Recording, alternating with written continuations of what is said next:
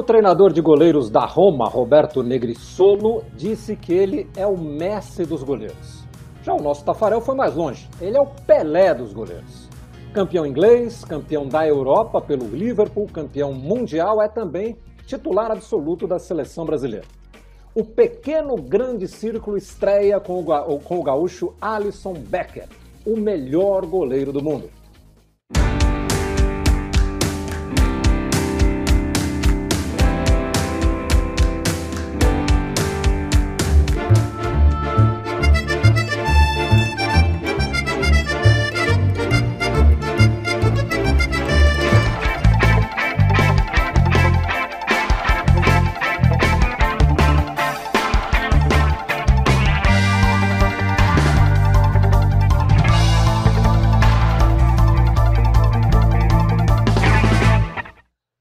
Grande Círculo volta como Pequeno Grande Círculo, né? Nosso último programa de estúdio foi em fevereiro deste ano e você já viu aí que temos três craques muito ligados à seleção brasileira, né?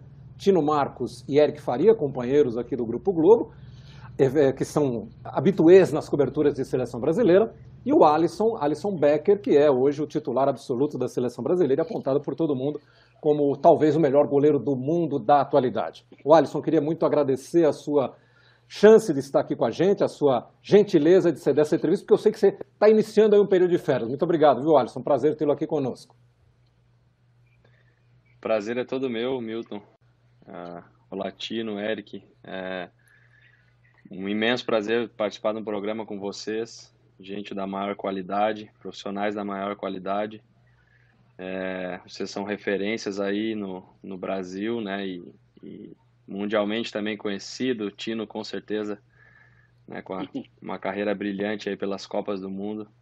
É muito especial aqui estar tá dedicando esse tempo aqui da minha, da, do início das minhas férias aí com vocês.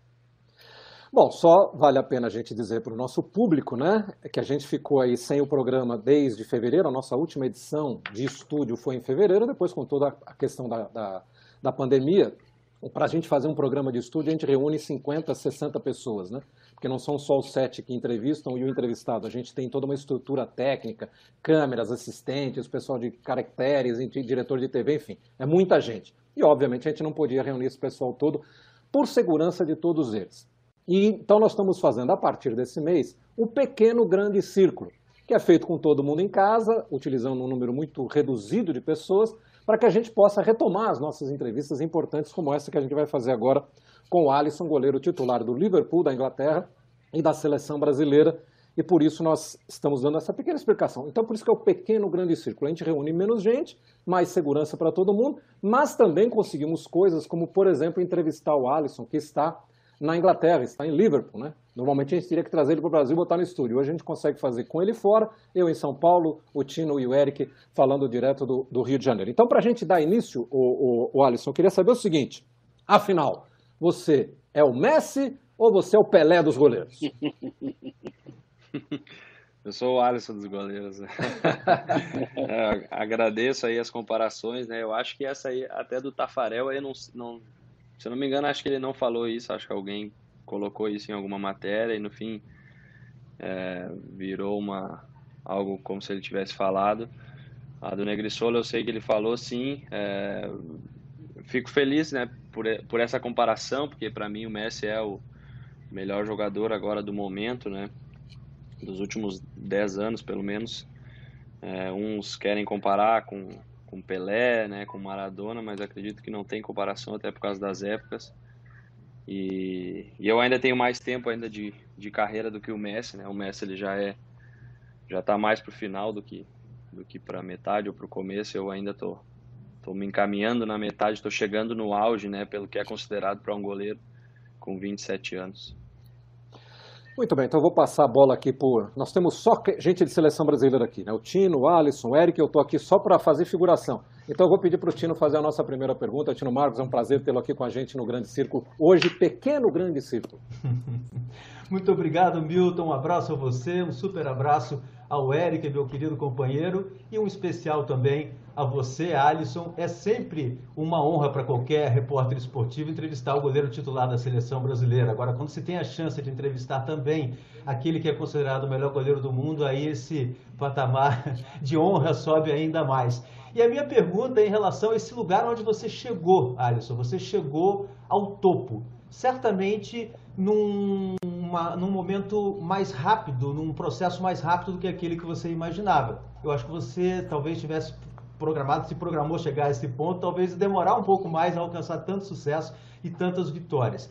Nesse momento, tecnicamente, eu sempre faço essa pergunta também, eu gosto de fazer a goleiros assim, se gostam mais de cair para o lado direito, lado esquerdo, enfim, do ponto de vista dos fundamentos da sua profissão, do seu ofício, o que, que falta? Se falta alguma coisa, quer dizer, ser o melhor do mundo é, é, significa já ser nota 10, quer dizer, agora é só manter esse nível ou existem aspectos da tua função que ainda precisam evoluir?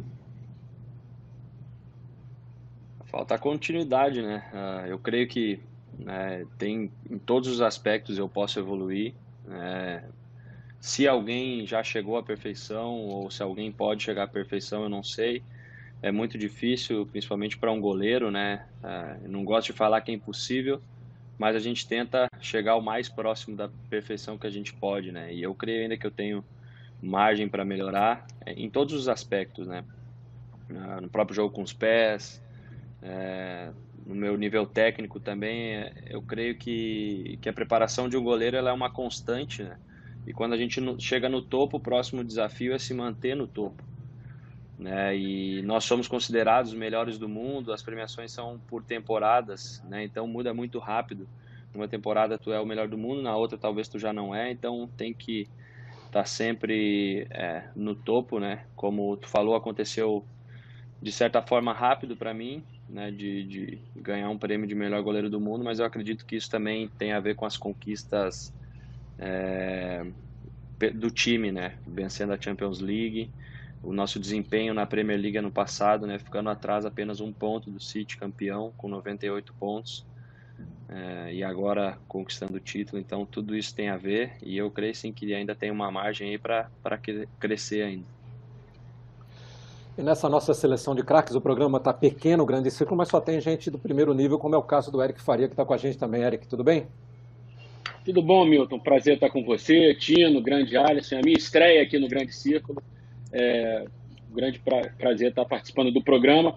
Minha pergunta para o Alisson é assim: é, ele nos dois últimos anos, como ele falou, além da, dos prêmios individuais, ele ganhou praticamente tudo em termos é, coletivos, né? O Liverpool foi campeão da Champions, agora completou campeão inglês, foi campeão mundial de clubes, enfim. Ele vem numa, numa foi campeão da Copa América com a seleção brasileira.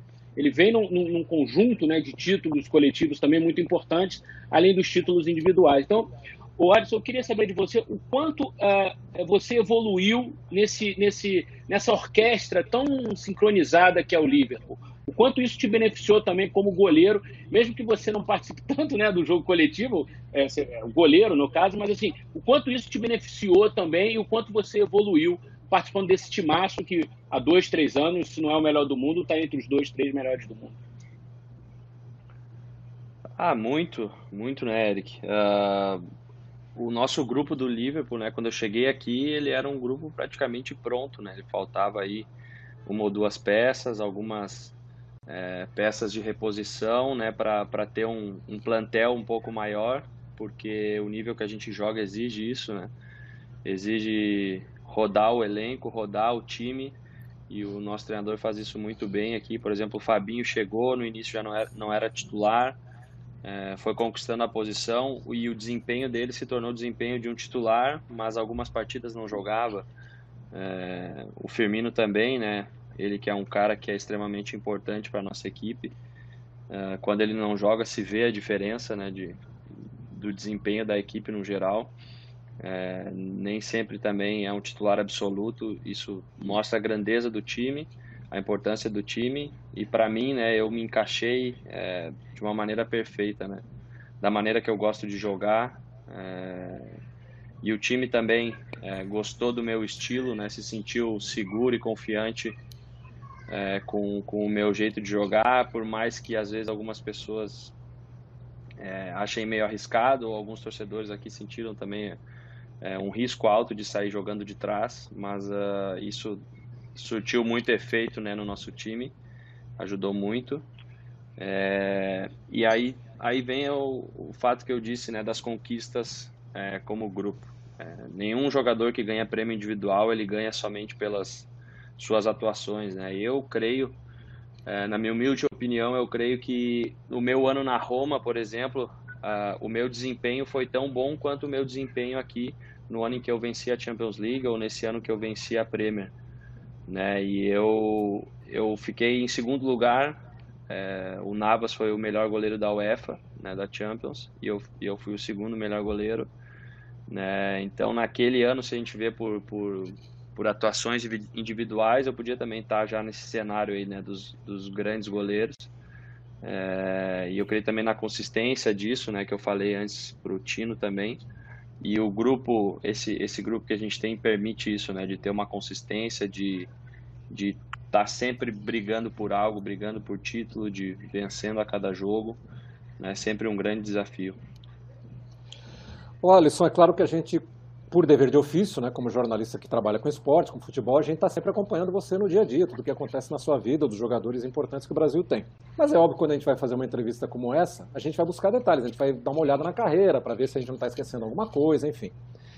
E fiquei muito impressionado, né, ao começar a listar a sua, a sua evolução dentro do futebol, que você sobe para o profissional do Internacional em 2013 para 14, nós estamos em 2020 e a sua ascensão é um negócio espetacular, né? Em apenas cinco anos e meio, quando você se torna titular e tal, você passa não só de goleiro com títulos no Internacional, você passa pela Roma, você vai como a segunda maior transação envolvendo goleiro na história quando você vai para a Inglaterra, e hoje você é escolhido o melhor goleiro do mundo, é escolhido o melhor goleiro da Europa, é escolhido o melhor goleiro das competições, e você está próximo de fazer apenas 28 anos, né? o que para goleiro costuma se dizer que é muito pouco mesmo a gente sabendo que a carreira do jogador é curtinha, né, que as coisas acontecem muito rapidamente, mas a sua evolução ao sair do júnior do Internacional e ser hoje o melhor goleiro do mundo é um negócio impressionante em termos de tempo, né? Para você é uma surpresa, não? Você ter evoluído tão rapidamente, ter chegado no topo tão rapidamente? Para ser honesto, Milton, acho que demorou um pouco até para eu começar no jogar no profissional. É, a minha estreia no profissional, se não me engano, foi com 21 anos né, meu primeiro jogo num gauchão. E eu sempre tive isso, né, como mentalidade, como eu olhava para os goleiros aqui da Europa, para o Buffon, para o é, Cacilhas, eles tinham começado a jogar com 17 anos nos seus clubes, o Donnarumma, né, do Milan também com 16 anos, eu acho que ele fez, começou a jogar e virou titular da, do Milan.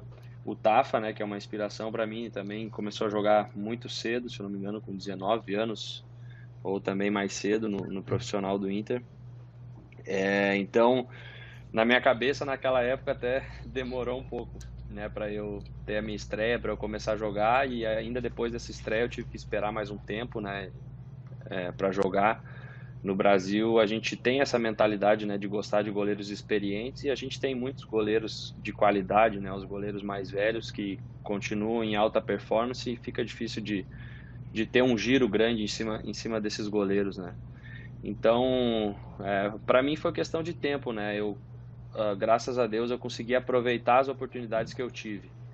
Né? A minha estreia, inclusive, foi com o Dunga, né? Essa estreia do Galchão foi com o Dunga e eu fui melhor em campo naquele jogo. Era um jogo Inter e, Inter e Cruzeiro de, de Porto Alegre, né? Era todo o time titular, só eu estava jogando, jogando aquele jogo. Então isso foi um ponto positivo para mim e, e, é curioso, né? Eu fui o melhor em campo, ainda mesmo com o time titular. E desde, desde, desde aquela partida eu acredito que o Dunga já começou a depositar uma confiança em mim, né? E ele também me acompanhou nos treinamentos. Eu sempre fui um cara que deu a vida nos treinamentos e, e acredito que isso também me credenciou a no futuro, aliado ao meu desempenho no momento, ele ter me chamado também para a seleção. Tino, por favor. Pois é, aproveitando então esse gancho que o Milton falava, eu acho que tem duas leituras, Alisson, assim, da, do, da, desenvolvimento da sua carreira. Uma de realmente muita velocidade, de chegar ao topo do mundo aos 27 anos, mas dois períodos, é, talvez não tão com tanta fluência assim. Exatamente esse início Eu lembro, por exemplo, que naquela seleção foi essa sua geração 92, que é uma geração que tem tantos jogadores hoje em primeiro nível, só para lembrar assim de cabeça, tem o Felipe Coutinho, tem o Neymar, tem o Casimiro, tem o Alexandre, tem Danilo, enfim, tem tantos jogadores dessa seleção, o Oscar, que está na China, são todos 9-2. E você não estava entre os três maiores goleiros do Brasil na seleção sub-20, que acabou sendo campeã mundial. Eu fui procurar ver quem eram os goleiros, era o Alexander, que hoje joga acho que no União Frederiquense, da segunda divisão gaúcha, o César, que hoje é reserva no Flamengo, e o Gabriel, que joga na, no Lecce, da, da Itália. E o Alisson não estava lá na seleção sub-20. Depois, um outro é, processo de atraso, digamos assim, quando você vai para Roma na, na expectativa de, de de jogar, enfim, e aí o Chesney faz a temporada inteira como titular e aquilo acaba atrasando um pouco o seu processo. Não quer dizer, você teve que ter, apesar do seu potencial todo que está evidentemente aí mostrado para o mundo inteiro, você teve que ter paciência, principalmente nessas duas fases, a seu ver.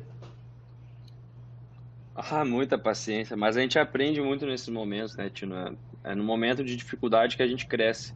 Esse ano que eu fiquei na reserva, né, na Roma, foi um ano em que eu evolui muito, que era um ano em que eu focava toda a minha é, indignação, né, de não de não estar tá jogando. A gente quando quando não está jogando a gente está insatisfeito, né? O jogador de futebol é assim, quando não está insatisfeito está errado, tem que querer estar tá jogando.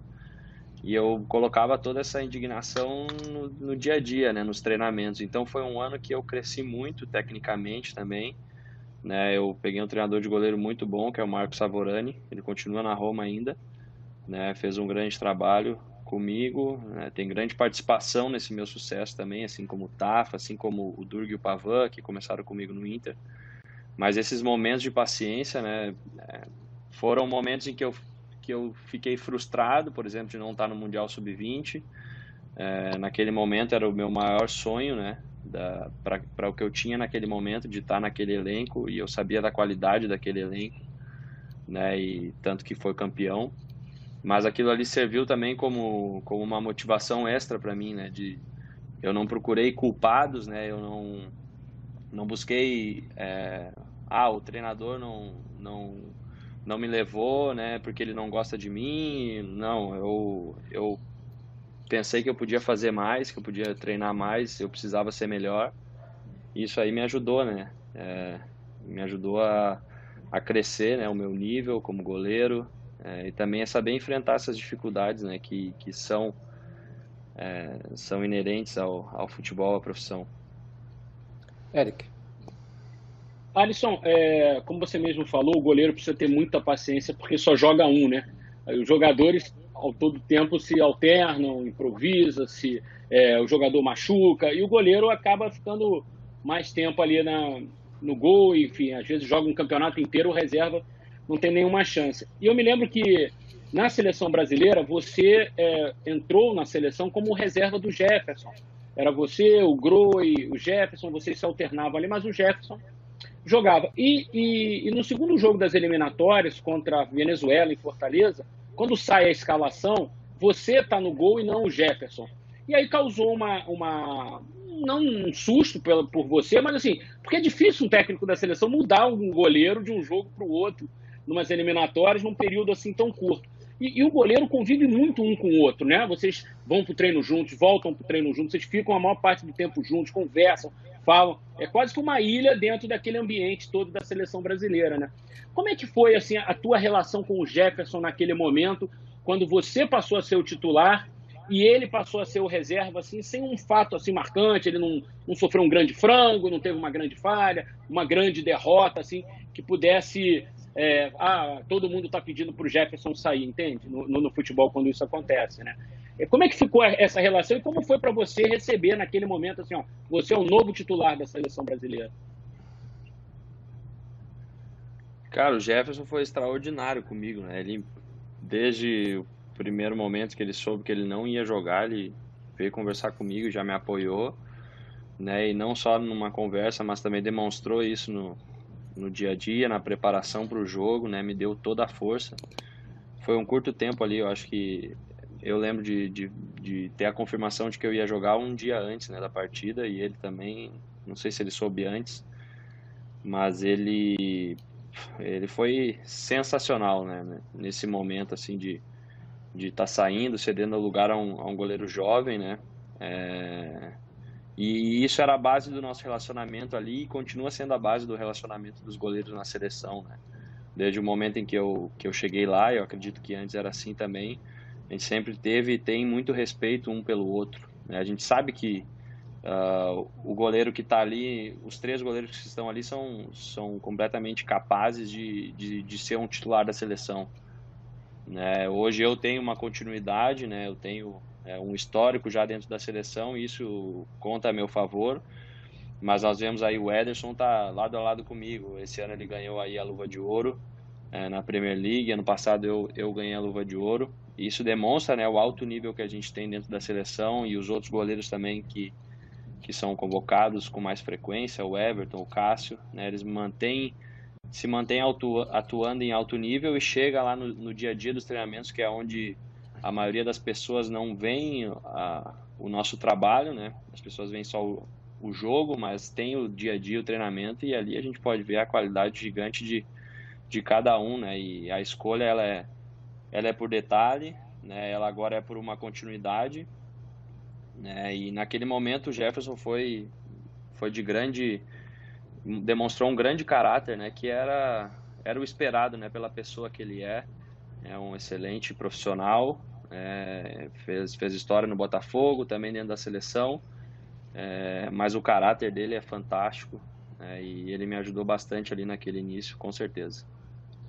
O, o Alisson, já que o Eric trouxe a conversa para essa seara dos goleiros, né? Você citou vários aí na sua resposta e tal, e hoje você é o principal goleiro brasileiro, um dos maiores goleiros do mundo e tudo isso. E isso tá na, me parece que está no gen, né, o Alisson? Porque você teve um bisavô goleiro, seu pai goleiro, sua mãe goleira, seu irmão goleiro, que fase, todo mundo é goleiro nessa Até sua mãe foi goleira de handball. O que, que tem no gen dessa família que todo mundo quer jogar no gol?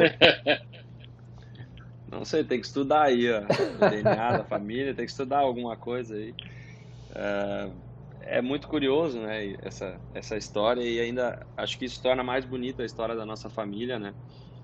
É, e eu aprendi muito com o meu irmão, né? agora ele está demonstrando isso já novamente no Fluminense, já, já teve uma grande carreira no Internacional, uma carreira vencedora né? no Internacional, foi para a Europa, é, teve, viveu o que ele queria viver, né? ele tinha sonho de jogar aqui fora também, é, teve essa oportunidade, voltou para o Fluminense, está é, tá vivendo um momento agora de reformulação do clube, é um momento em que as coisas não são fáceis aí no futebol brasileiro, né? Mas uh, a gente consegue ver resultados aí no, no, no Fluminense de como está sendo feita a gestão também pelo presidente, né? Muito bom. Eu tive a oportunidade de viver de perto isso, né? Nas minhas férias eu fui treinar com o Fluminense, foi foi algo muito bacana, uma experiência muito boa. Né, e poder viver com meu irmão, jogar ao lado dele, eu cresci, cresci muito, né? Eu, se eu, se eu me tornei o goleiro que eu sou, muito, né? Pela nossa competitividade também dentro de campo, de né, uma, competi uma competição sadia, obviamente, mas nos treinamentos a gente puxava, quando via que um tava né, meio cansado, já falava, vamos, vamos, que dá para dar mais, né? O, o apoio nos, nos dias de, de jogo, né? E acho que foi algo muito especial que eu vivi. Eric. Você falou em futebol europeu, Alisson, e eu tenho muita curiosidade assim é, de saber como é o dia a dia no Liverpool com o Klopp. É, há algum tempo ele, se não é o melhor técnico do mundo, ele está ali entre os três melhores, é, ganhando títulos, apresentando um futebol competitivo, agradável de se ver. Já era assim no Borussia agora no, no Liverpool, com, somando isso tudo às conquistas. O que, que ele tem de diferente? O que, que você vê na, na, no dia a dia dele, assim, que faz ele ser um grande técnico e, e, e com, com, isso as equipes dele sejam agradáveis de se ver e vencedoras também? Quem é o Klopp, assim, como técnico? Bom, o Klopp ele é o, ele é o que ele é nas, nas entrevistas, né? Isso eu acredito que vocês acompanham muito. E ele é um cara muito verdadeiro e transparente nas entrevistas dele. Né? Ele fala o que ele, o que ele pensa, o que ele acredita, né?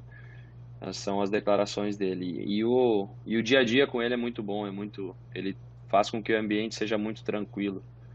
né, muito, muito sadio, é, principalmente fora de campo. Dentro de campo ele é um cara que cobra bastante. Se precisar dar, um, dar uma dura lá dentro de campo, ele, ele, ele xinga, ele grita, não interessa quem seja. Né, pode ser o Salah, pode ser o, o, o, Trent, que é o lateral direito, que é, que é mais jovem. Quem, quem quer que seja, ele, ele cobra, né? É um cara que cobra resultado e e ele demonstrou, conseguiu demonstrar para o grupo que, que a metodologia dele e as ideias dele dão resultado, né? Acredito que isso, quando um treinador tem a credibilidade de, de conquistar coisas ou pelo menos de, de levar o time a uma final, né? Os jogadores têm confiança de fazer aquilo que o treinador pede. Né? Um treinador que traz a solução tática, que traz é, no dia a dia, na preparação para o jogo, que traz uh, que, que, consegue tirar o máximo dos jogadores, isso aí dá uma credibilidade muito grande para ele. O Klopp é esse tipo de treinador, né? junto com a comissão técnica dele. O nosso dia a dia consegue fazer com que a gente chegue no, é, no dia do jogo na ponta dos cascos, né? Uh, para conseguir ter uma performance de alto nível. É uma questão agora da gente dar continuidade a isso. Né? A gente, ele também uh, soube escolher muito bem os, os atletas dele, as contratações dele para o estilo de jogo dele. E não só na questão técnica, né? Mas o nosso grupo a gente não tem nenhum tipo de vaidade. A gente vê jogador entrando, jogador saindo, né? Apesar de ter uma indignação, como eu falei antes, de que é natural do jogador querer estar tá jogando todo jogo, ninguém é, ninguém faz beicinho, né? Todo mundo aceita as decisões que ele toma, todo mundo respeita muito ele. Né? E isso também, é, essas escolhas dele também facilitam o trabalho dele, né? facilitam para ter um ambiente bom e para ter um, um time vencedor e um time competitivo. Milton, você me permite só completar uma. Por favor, uma que, que você manda.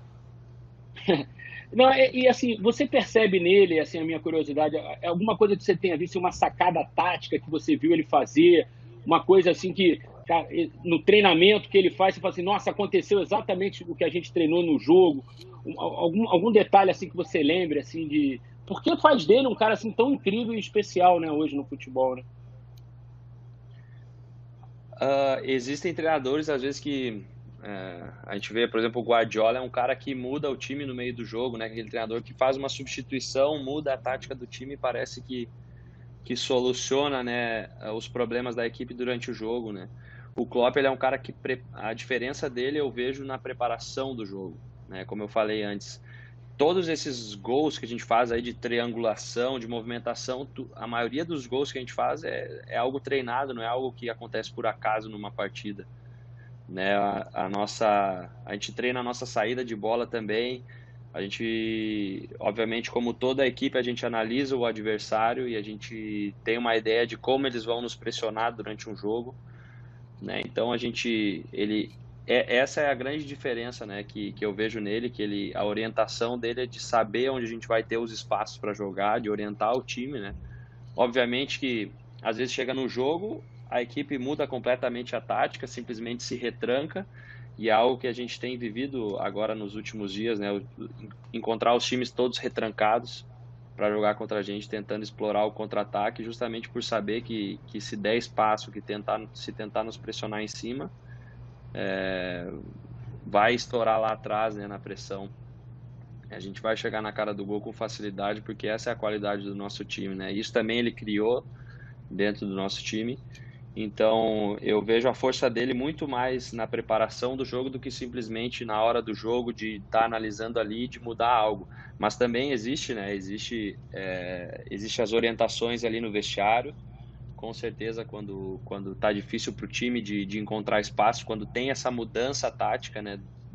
De acordo com aquilo que a gente preparou da semana, quando a gente encontra algo diferente no jogo, ele traz sim essa informação tática para a gente né? Talvez de fazer uma construção, a gente gosta de fazer a construção a três, né? Baixa um, um volante, um, é, um meia, né? E faz construção a três, adianta os laterais. É, às vezes tem jogo que não, que tem que fazer a dois, então é, esse tipo de informação ele sempre, sempre traz, ou quando alguém tem que descer né, da linha dos três atacantes, descer para vir buscar mais o jogo, que o, que o Firmino que gosta de fazer mais isso. né? Todo esse tipo de informação, com certeza, ele, ele não deixa nada passar em branco, né? Não só ele, mas também a, é, a equipe dele é muito é muito capacitada né, nesse tipo de informação. É muito traz todo eles trazem vídeos. Isso é algo também que no Brasil é, todo mundo faz não é algo que é só aqui na Europa ou algo que é só do Klopp né? Todo mundo faz. Mas uh, do que a gente pode sentir do que eu posso falar para vocês é que com certeza todo tipo de informação necessária a gente tem né? e aí depois a execução é, cabe ao jogador né? E a gente tem um time de alto nível para fazer isso o Alisson, como eu entendo menos de futebol do que o Tino e do que o Eric, eu vou fazer umas perguntas que não tem muito a ver com isso. Eu queria saber, você tem uma esposa que é médica, né, que é a Natália, a Helena e o Matheus, que são seus dois filhinhos pequenos e tal.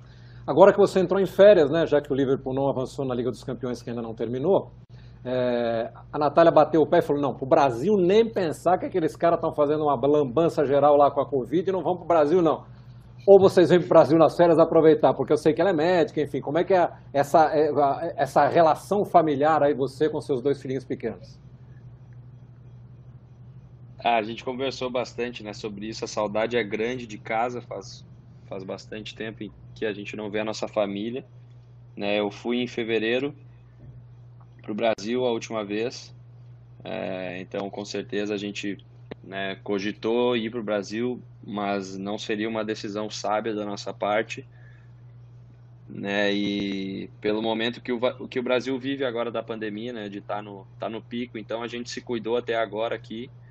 Então a gente ficou em quarentena, né, se protegeu, seguiu as regras. Então, indo para o Brasil, a gente nos colocaria em risco, colocaria a nossa família também em risco teria que ir lá ficar de quarentena. não tenho tanto tempo também assim de férias, né? teria que ficar duas semanas em quarentena sem poder ver as pessoas.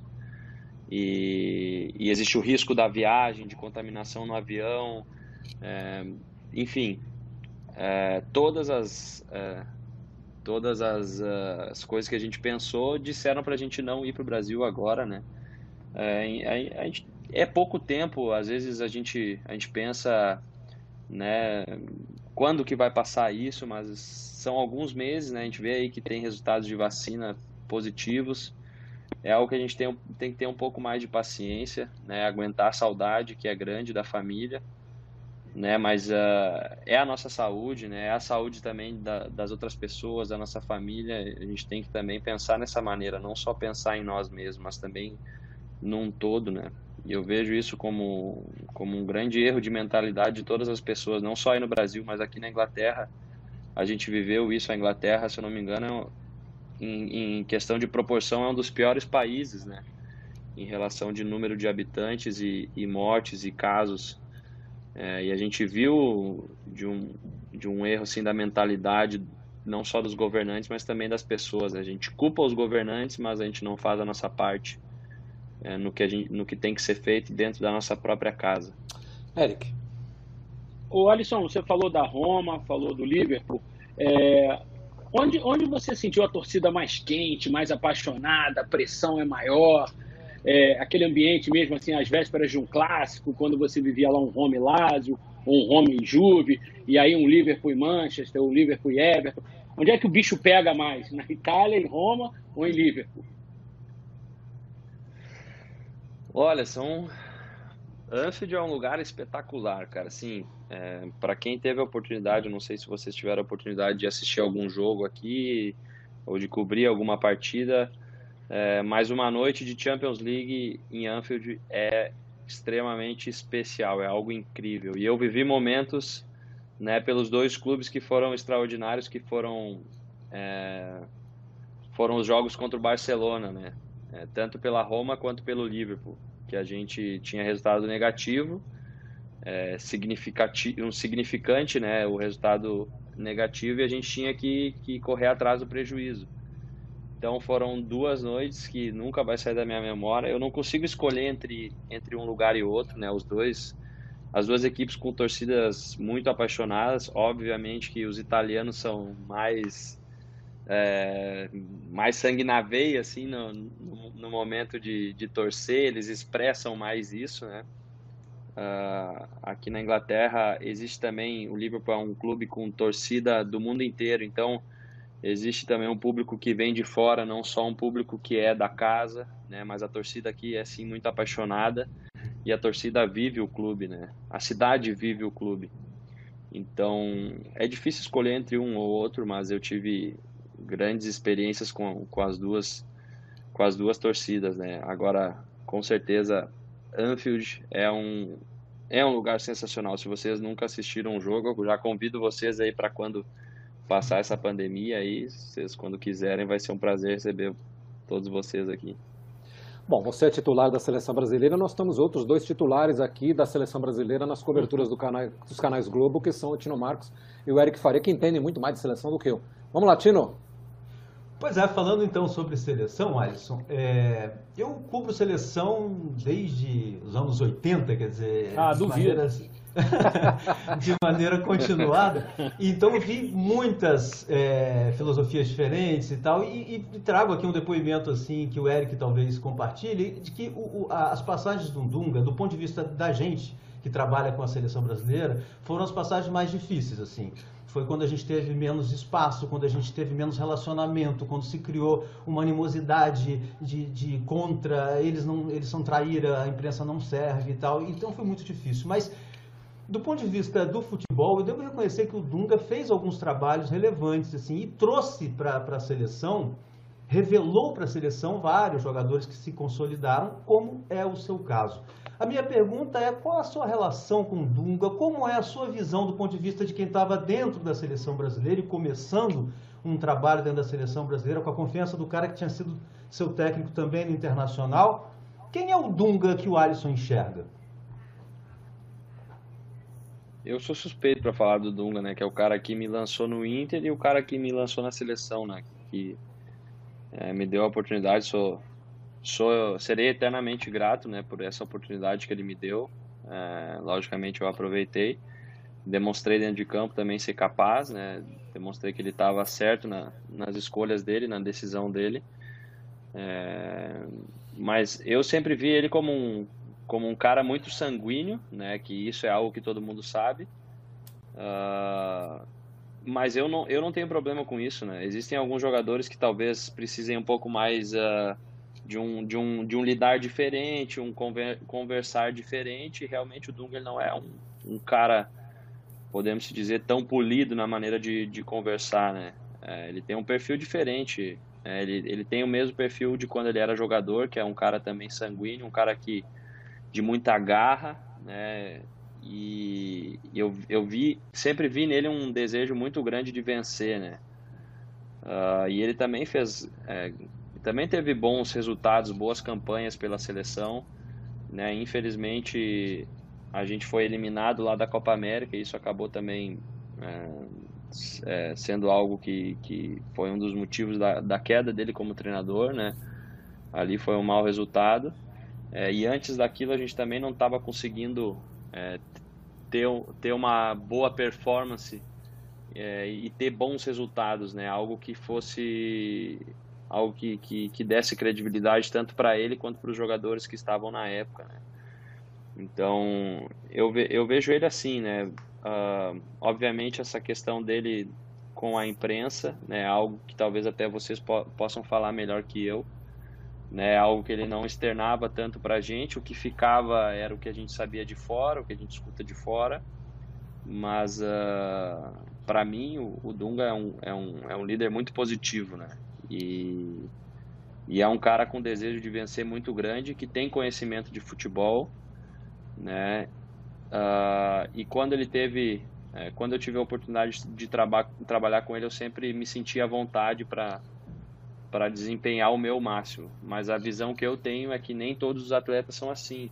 É, alguns atletas precisam de um tratamento diferente, né? Tal, talvez precisem de uma conversa, de uma aproximação diferente para é, para desempenhar o futebol da melhor maneira. É, e isso faz parte porque ali nós temos é, cria, jogadores, pessoas diferentes, criações diferentes, cada um vem de um de um de um ambiente familiar diferente, cada um vem de um de um time diferente, cada um é acostumado com o que tem dentro do seu clube.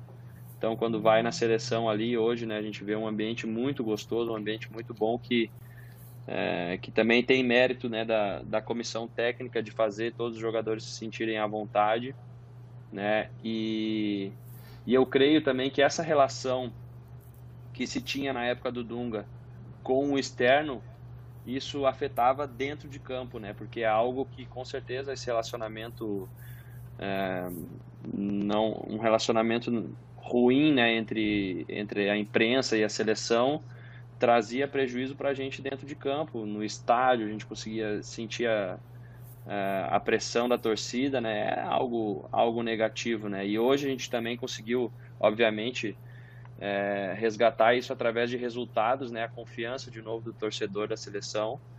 Uh, foi, foi um momento também que não só esse relacionamento com a imprensa fazia com que o sentimento que a gente via do torcedor era algo que não era tão saudável, mas também os resultados que a seleção teve nos últimos anos ali, né? Veio logo depois do, de 2014 né? Isso eu creio que tudo contribuiu né, de uma maneira negativa naquele momento. Foi um momento de reconstrução, né? E eu creio que, que naquele momento ali o Dunga cumpriu o papel dele, né? E, e também os jogadores, por mais que a gente não teve resultado positivo naquela época, a gente foi eliminado na Copa América, os jogadores também dentro do que a gente podia, a gente fez o nosso melhor, né? Não se converteu em bons resultados, em, em boas atuações. É, e depois veio o Tite, né? E trouxe é, trouxe algo, algo novo né, para a gente e conseguiu fazer com que todos os jogadores, jogadores conseguissem sim dar o seu melhor. Eric. O Alisson, é, você falou do Tite, dia 6 de julho de 2018, nós quatro estávamos em Kazan, dia de Bélgica 2, Brasil 1. É, você, você considera esse, essa a tua maior frustração na vida? Está entalada aquele jogo até hoje? É, é algo que você torce para chegar logo em 2022, uma Copa do Mundo de novo? É mais um momento, é, dentre tantos momentos que eu tive na minha carreira, de oportunidade de, de crescer na dificuldade. Né? É, os momentos em que eu mais cresci, tanto como pessoa e como atleta, foram, foram nas derrotas. Né? As derrotas fizeram é, com que eu trabalhasse mais, com que eu me dedicasse ainda mais do que eu já, já me dedicava. Né? Como eu falei antes, eu nunca coloquei a culpa em ninguém, né? nunca procurei erro de, de outras pessoas. Né? Eu sempre foquei naquilo que eu podia fazer de melhor, né? naquilo que eu posso melhorar. É, e, e, vejo que isso surtiu efeito né? no ponto de vista da minha performance individual. É, mas com certeza fica é uma frustração muito grande, né? Ser eliminado de uma Copa, a gente sentiu muito, né? Todo mundo, é, acredito que todo mundo derramou lágrimas lá, ou seja, logo depois do jogo ou em algum momento em que, para mim, o momento mais triste é o momento da, da despedida, né? Foi o momento da despedida que a gente estava indo embora lá da Rússia, porque era algo que a gente ali estava vivendo um sonho, né? De, de todos, um sonho em comum de estar tá disputando uma Copa do Mundo buscando o objetivo de ser campeão. É, a gente sabe, a realidade do futebol ela é difícil, não é todo mundo que é, é só um vencedor, né? E ali na Copa do Mundo tudo pode acontecer.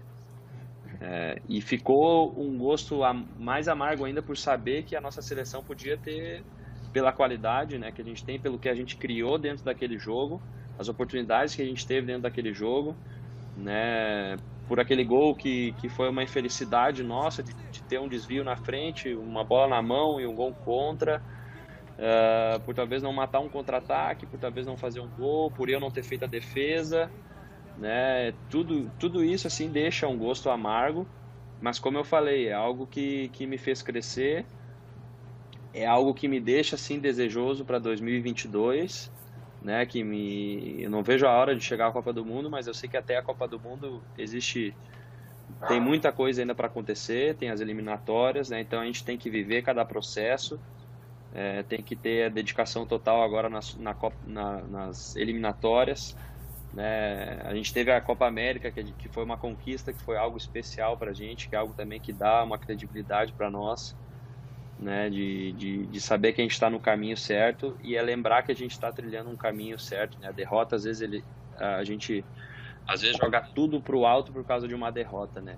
E felizmente não foi isso que foi feito, né? Depois da Copa do Mundo, uh, se teve uma continuidade do trabalho e, e, essa continuidade se converteu no título da, da, da Copa América. Né? E a gente tem que viver esse processo agora até a Copa, né? Mas estou, com certeza, vou trabalhar muito forte para para ter outra oportunidade de, de vencer um, uma Copa do Mundo pela seleção. O Alisson, nós vamos aqui para uma rodada final de perguntas aqui no nosso pequeno grande círculo, nessa né? versão de bolso, vamos dizer assim, do nosso programa, enquanto a gente não pode retornar para o estúdio.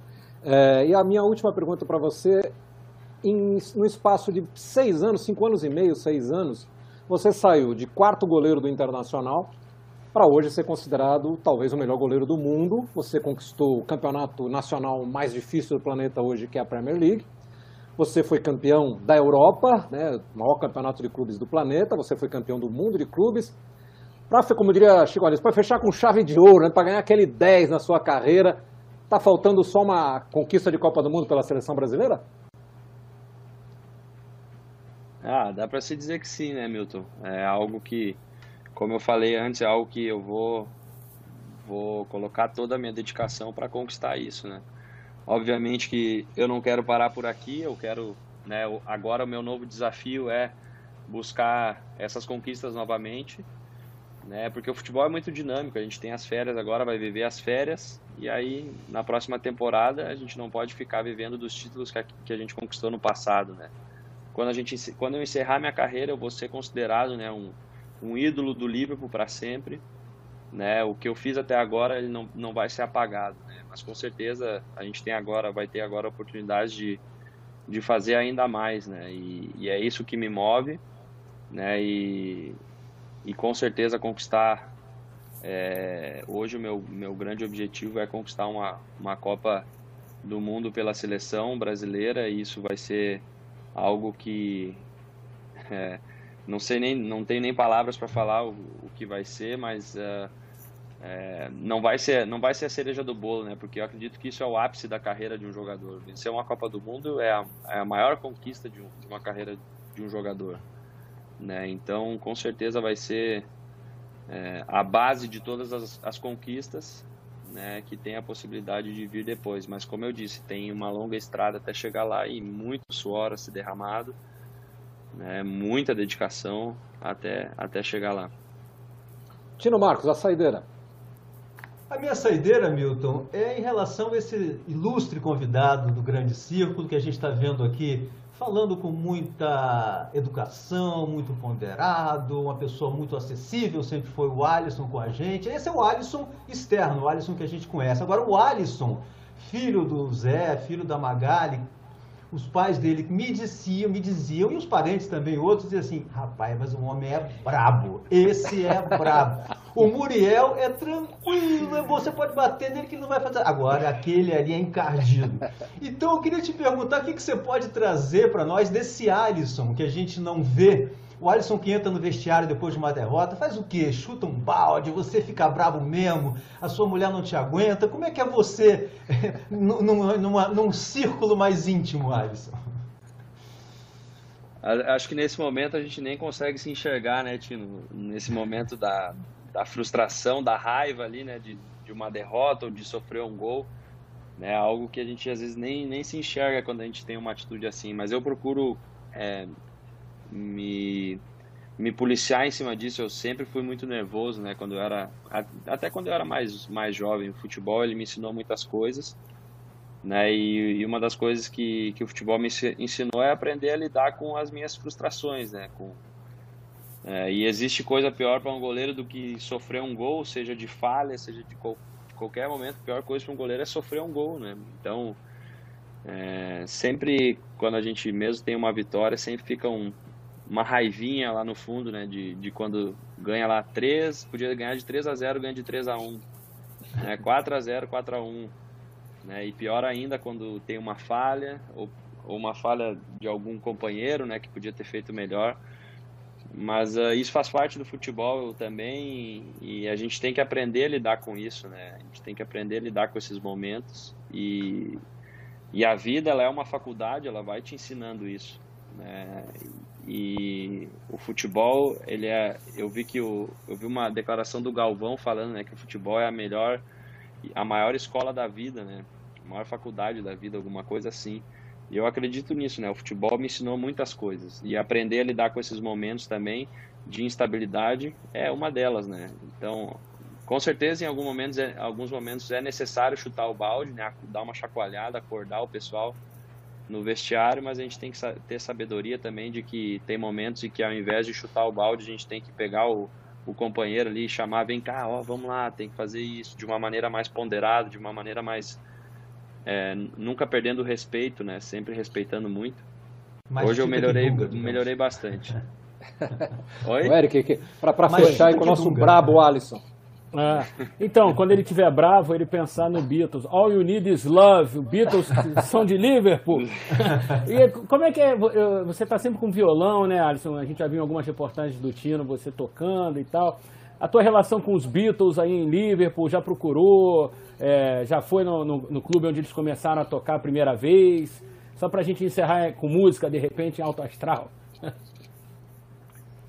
Bom, eu tive na, na verdade, eu tive poucas oportunidades de conhecer o centro da cidade de Liverpool mesmo. Né? É muito complicado a gente caminhar lá, porque realmente né, a cidade ela vive de Liverpool, ela respira Liverpool, então Assédio, né? não é fácil a gente caminhar com, com calma lá no centro, que é onde fica o, o Cavern Pub, né, uhum. né, que é um ponto, ponto turístico aqui, onde os Beatles começaram a tocar. Né? Mas eu eu né eu tenho o meu hobby de tocar violão é algo também que me traz paz me traz calma no momento aí que talvez eu chegue num jogo não tão não tão feliz. Eu vou lá pego meu violão né dou, dou uma respirada né e mas eu não não tive a oportunidade de ir né nesse nesse pub uh, justamente por causa disso né porque não realmente não é fácil a gente a gente caminhar Imagina. aqui e passear com a família de, um, de, uma, é, de uma maneira tranquila, né? O torcedor é muito apaixonado aqui, né? E a nossa cara agora tá, tá muito familiar para Tá mais famoso que o John Lennon, hein, Milton? É. que fase! Ô, ô Alisson, eu queria primeiro dizer que foi um prazer poder conversar com você. Se a ausência do estúdio nesse período de pandemia nos tira muitas possibilidades de mais câmeras, melhor iluminação, enfim, mais gente para entrevistar, pela internet a gente tem a possibilidade de conversar com você que está aí em Liverpool, está do outro lado do, do, oceano, e podemos conversar eu em São Paulo, Eric Otino no Rio, você aí na Inglaterra, enfim, para poder trazer um pouquinho de você aqui para o nosso público. Quero te dizer que foi muito bom, quero te agradecer muito já no seu início de férias aí ter nos atendido aqui no Brasil e que possa voltar com a força toda agora nas próximas temporadas, sobretudo quando a seleção brasileira puder voltar a jogar, para quem sabe, né, botar esse título na próxima Copa do Mundo também no seu currículo. Muito obrigado, viu? Foi muito bom, Alisson. Ah, foi especial, Milton. É um prazer, a gente podia ficar conversando aí a, a tarde inteira né? Vocês são são gente da melhor qualidade, é sempre um prazer atender vocês, né? E aproveitando na melhor maneira aí a, a tecnologia, né? O que ela pode fazer pela, por nós. Bom, quero dizer para o amigo de casa que o programa fica disponível lá também nos podcasts do GE, né? ge.globo é o novo endereço, então você pode, se não pegou o programa inteiro, ouvir a sequência por lá. E lembramos que enquanto a gente estiver aí sem segurança sanitária para todo mundo, nós continuaremos com o nosso pequeno grande círculo, trazendo sempre um convidado especial com os nossos integrantes da nossa seleção, né, que tem também o Eric Faria e o Tino Marcos, a quem eu agradeço muito pela presença. Grande abraço e até a próxima.